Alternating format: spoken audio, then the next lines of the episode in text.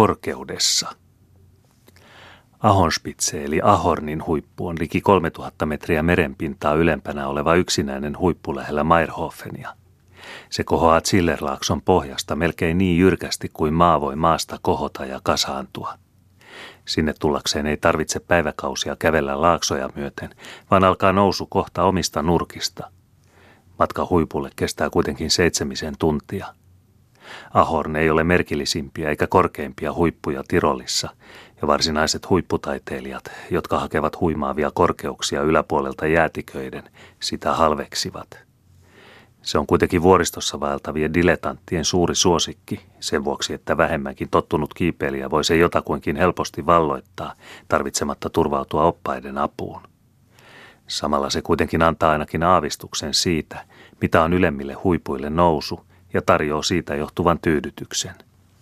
Sillä vaikkei sen lailla asukkaan ikuinen jää, niin viipyvät sen rinteellä kuitenkin kinokset aina elokuuhun saakka, ja jos sinne tahtoo sitä ennen nousta, saa sitä tehdessä tuntea jalkainsa alla vuoriston hankiaisenkin narina jonain kylmänä aamuna.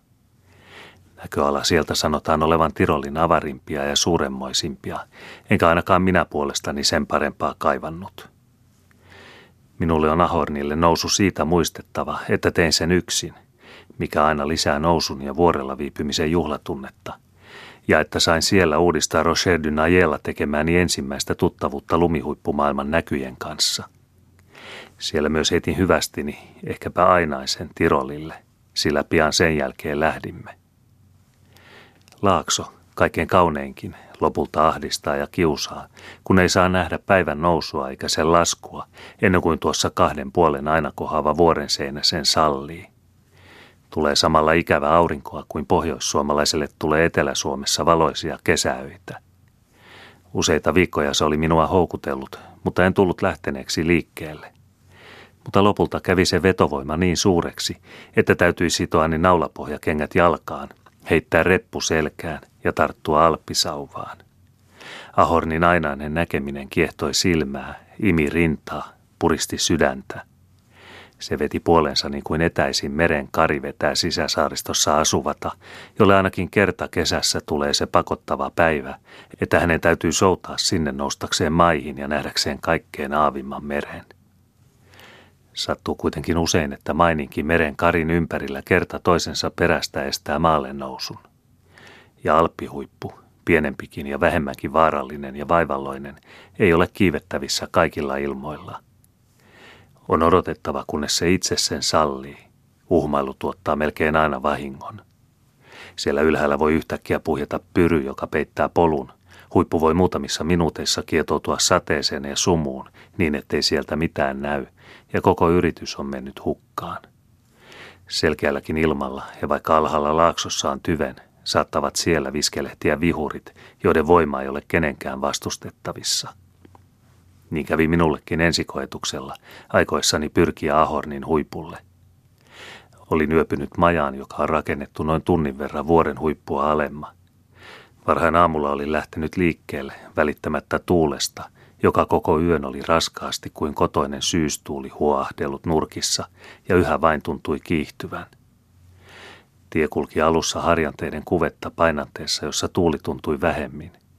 Mutta kun tie nousi ja harjanteet painuivat, silloin alkoi viskellä venettä.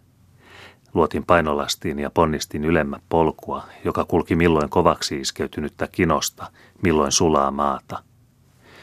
Mutta kuta ylemmäksi pääsin, sitä alemmaksi täytyi painua pään ja sitä köyrymmäksi nöyrtyä selän – Tuuli siellä piti verrattain vähän melua itsestään, sillä kun ei ollut puita eikä pensaita, joihin se olisi voinut säveleitään soittaa. Ei ollut vaatteissanikaan paljon irti revittävää, eikä se sitä koettanutkaan. Sillä oli toinen taktiikka. Tultuani kokonaan pois selänteiden suojasta, se aikoi tehdä tehtävänsä sen enemmittä mutkitta. Sen tarkoituksena oli nähtävästi sopivan tilaisuuden tullessa temata sylinsä koko mies ja heittää koppinsa alas – Tuuliaspäät siellä ylhäällä ovat tottuneet kiviäkin liikuttelemaan niin kuin heinätukkoja. Jos se olisi onnistunut, niin olisi juuri saapuessani sen selänteen päälle, josta alkoi nousu itse huipulle, lentänyt sen yli ja samaa tietä tuhansia metrejä suinpäin soraisia ja lumisia rinteitä alas aina Zillerlaaksoon. Minulla oli kuitenkin hiukan verran enemmän painokiloja kuin tuulella voimakiloja. Sen huomattuaan se otti vauhtia ylhäältä päin, ryntäsi alas huipun kuvetta ja nujerti niskasta. Ei ollut yrittämistäkään ylemmä, ja mitäpä sinne juhlimaan, kun oli tämmöistä vieraan vastaanotto. Olin tuulen painosta lyykähtänyt huipujuurelle nelinkontin polvilleni kuin pelästynyt pakana epäjumalansa jalkajuureen. Ahorni jyrkkä keila seisoi harmaan ruskeana ja synkkänä hiukan ylempänä. Ymmärsin siinä kaikkien alkuuskontojen synnyn. Luonnonvoimien palvelemisen salaisuus oli minulle selvinnyt vuosituhansien takaisten sukuni perinnäismuistojen peitosta. Tuntien omien voimieni täydellisimmän avuttomuuden minua väkevämpien voimien rinnalla, valtasi minut kyyristyvä kunnioitus, pelko ja kammo, jomoista en sillä tavalla ollut missään tilaisuudessa ennen kokenut. Ymmärsin pelon ja kammon alkuuskontojen yksinkertaiset opit, jotka vaativat suin päin maahan heittäytymään suuremman edessä. Samalla oli kuin olisi pitänyt alkaa hokea jotakin, ei rukousta, vaan lepytysloihtua, suostua suuri Jumala, viihtyös vihainen valta tai jotakin semmoista. Kun tulin järkiini, tahdoin potkia tutkainta vastaan, hivuttautua kuin varkain istualleni ja jäädä katselemaan ympärilleni – saadakseni viedä edes jotakin muistoa. Mutta silloin hän, jumaliattiläinen tuossa ylempänä, kietaisi hartioilleen pilven. Ja silloin minä lähdin, lähdin taakseni katsomatta ja kasvoni verhoten. Kun tulin alas majaan, sanoi tarjoilijaneiti, hän on paha tänään. Se oli siis heillekin hän, olento, Kuinka korkea sitten lienee ollut, en tullut kysyneeksi, mutta sen olen aina huomannut, että vuoristolaiset varsinkin jonkin onnettomuuden yhteydessä puhuvat korkeista huipuista yhtä suurella kunnioituksella kuin Jumalasta ja paljon suuremmalla kuin Paavista. Mutta toisen kerran oli hän paremmalla päällä. Lähdin uudestaan liikkeelle laaksostani noin kuukauden päästä. Varasin tyynen elokuun päivän ja sen kaikkein tyynimpänä iltana pääsin kuin pääsinkin Ahornin korkeimmalle huipulle – Ihan ilman vaivaa ja vavistusta se ei kuitenkaan tälläkään kertaa käynyt. Vaikka ottikin luokseen ja salli olalleen istua ja otsansa silittää, antoi kivisfinksi kuitenkin aikaa tuta, kuka hän oli ja kuka minä kuolevainen. Olin illansuussa vähän ennen auringon laskua tullut samalle paikalle, mistä viimeksi olin saanut kääntyä. Kaitainen jyrkkä ura lähti viemään viistoon ylöspäin keilan kuvetta – Toisella puolen oli melkein kohtisuora kallioseinä, toisella niin äkkijyrkkä sorainen rinne, että jalan koskettamat kivet kohta rapisivat alas ja menivät menojaan syvyyteen. Jos päätä huimasi tai askel petti, alas menit samaa tietä. Vapisutti nousta, mutta oli myöhäistä kääntyäkin. En oikein tiedä, kuinka tulin pahimmista paikoista yli. Taisin taas olla nelinkontin, tehdä lupauksen, että jos tämän kerran hengissä päästät, en toista kertaa yritä. Sekö oli auttanut, sillä kun taas seisoi jaloillani, huomasin olevani turvallisessa paikassa, kasaantuneiden kalliomöhkäleiden välissä, jossa kivet jalkaini alla eivät enää liukuneet. En näe tästä vielä mitään siitä, mitä olin tullut katsomaan. Ei tee mieleni vielä katsellakaan ympärilleni. Minulla ei ole muuta tietoisuutta kuin se yksi ja ainoa ajatus – kuinka olen pääsevä takaisin samaa tietä, jota olin tullut ja jota on oleva monta vertaa vaikeampi laskeutua kuin oli ollut nousta. Silloin kohahtaa korvaani kosken ääni ja sen seasta junan vihellys hyvin heikosti ja hyvin kaukaa. Se kuuluu kuin suuren näkinkengän sisästä sikinsokisten kallioiden aukosta. Kuulohäiriötä seuraa näköhäiriö. Nousen askeleen ylemmä ja silloin on kuin olisivat taivaan pilvet yhtyneet ympärilleni kehään ja katselisivat minua ensin uteliaana ja kummastellen, sitten kuin hymyillen ja kehoitellen nousemaan ja tulemaan.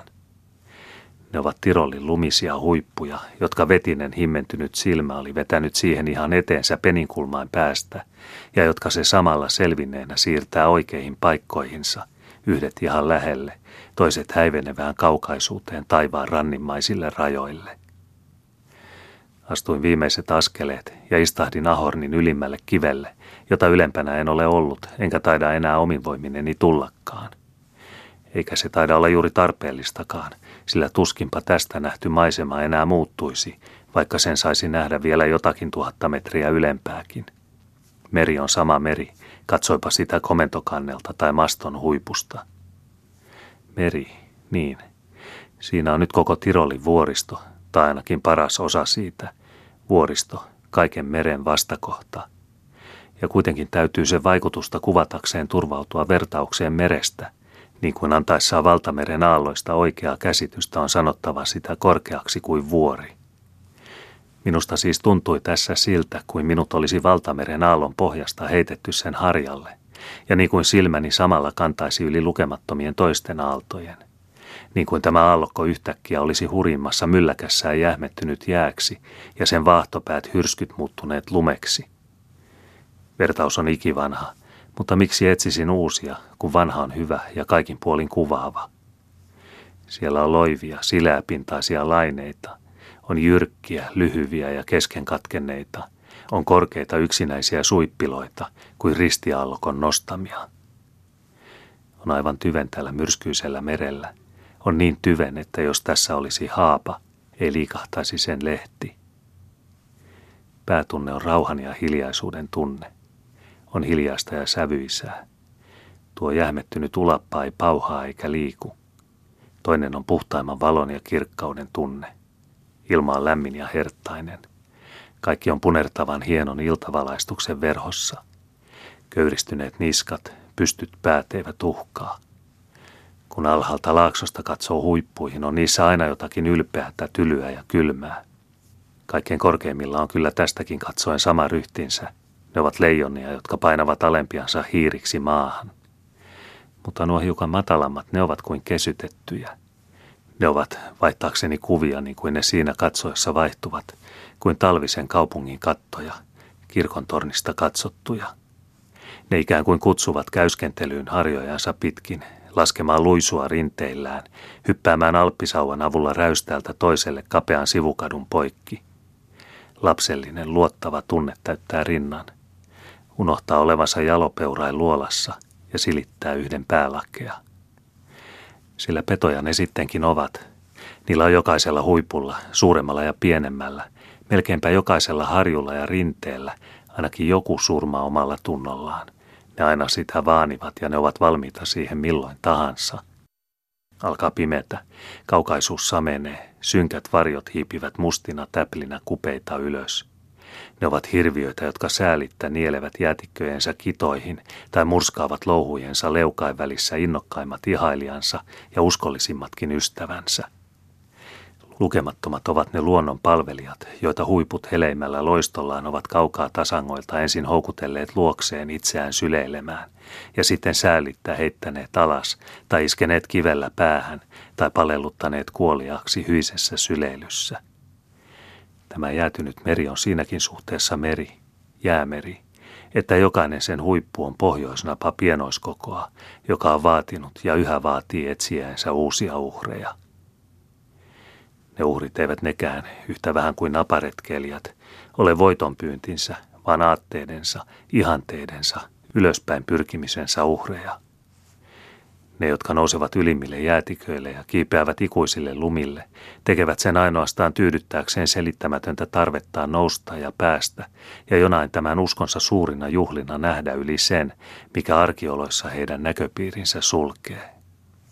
Se on sielullinen, henkinen tarve, joka useimmat alpeille ajaa, tarve hengittää suuruutta – tuntea hartautta ja riemua siitä, että on voimansa viimeisillä ponnistuksilla saavuttanut jotakin ja voittanut jotakin, jolla aineellisesti ei ole heille mitään merkitystä. Se on jonkinlaista uskontoa, sillä uskonnolla on pappinsa, uskonsankarinsa, teologinsa, jotka sen oppeja tulkitsevat ja selventävät. Sillä on lukemattomat hartaat tunnustajansa ja palvelijansa, jopa marttyyrinsäkin. Vuorten palvelijain lahko on levinnyt ympäri maailmaa. Heillä on Mekkansa, Roomansa, Jerusaleminsa ja monet muut pyhät paikkansa. Tämä Ahornin huippu on vain yksi niitä pienimpiä. Se kerää ja käyttää suunnattomia summia pyhiinvaellusten järjestämiseksi ja helpottamiseksi. Lukemattomat Alpenferainit Saksan ja Itävallan tasakokaupungeissa rakentavat teitä, polkuja ja suojamajoja ja ylläpitävät niitä, palkkaavat oppaita ja järjestävät ja tarkastavat niiden toimintaa. Näiden yhdistysten toimesta ilmestyy kirjallisuutta, matkaoppaita ja karttoja pienimmistäkin poluista. Ne julkaisevat aikakauskirjoja, jopa sanomalehtiäkin, joissa vaihdetaan mielipiteitä, annetaan opetuksia, tehdään innokasta lähetystyötä, sanalla sanoen ylläpidetään halinomaista yhteyttä seurakunnan jäsenten kesken. Niitä saa minäkin kiittää siitä, että minulle tottumattomalle oli tie tänne saakka tehty niin tasaiseksi kuin suinkin on mahdollista, ja että tuolla alempana minua odottaa mukava maja, jota ilman olisi täytynyt yöpyä kivien keskeen, kenties lumihankeenkin, ja jota ilman en ehkä olisi koskaan tänne tullut. Olisinkohan menettänyt mitään, jos en olisi tänne tullut? Eihän koskaan tiedä, mitä vailla on ollut, eikä mitä vaille täällä viimein jää. Mutta kun ilta on kulunut, laskeneen päivän vuorille valama puna sammumistaan sammunut ja hämäryyden huntu verhonnut lähimmätkin huiput, niin laskeutuessani alas Ahornilta ymmärrän itseni jotenkuten paremmin kuin ennen, ja myöskin kaikki ne, joita heidän sydämensä pakko vaatii, edes jollain lailla, pois matoisesta maasta, edes joksikin hetkeksi avaruuksien hiljaisuuteen. Rinnan tunteessa on sanatonta ihastusta jo ainoastaan siitä, että on täällä, ja kun on lähtenyt, siitä, että on ollut. Se milloin ylentää ja avartaa, milloin masentaa ja herättää kunnioitusta kaikkeen, mikä on ylempänä ja näyttää olevan parempaa. Se antaa aiheettomasti ja selittämättömästi uskoa ja luottamusta omaan entisyyteen ja omaan tulevaisuuteen, omaan ja muiden. On niin kuin oli hyvin kauan kauan sitten, kun kesäisenä lauantai-iltana palasi vakavain hyvän ja hartaiden ihmisten kanssa rinnettä alas iltakirkosta, jossa isä oli selitellyt sanaa niin, että sen lapsikin ymmärsi. On niin kuin joskus hyvin harvoin oli ollut, kun oli nähnyt kaikkein parasta taidetta tai kuullut puhtainta soittoa, suurta sinfoniaa, joka toistamistaan toistaa. Kaikko vielä veljet kerran. Vuoren huippu on jo takana, ylhäällä, tummana, synkkämielisenä. Se taas hetkeksi vavahduttaa niin kuin lasta kivikirkko hautuumaan keskellä. Mutta taivaalla selänteiden synkkien harjujen takana on syttynyt tähtiä. Alpirinteeltä jostakin kilahtaa vuohen kello ja ohitse kulkee tuulen henkäys. Huahtain tulee ja huahtain menee.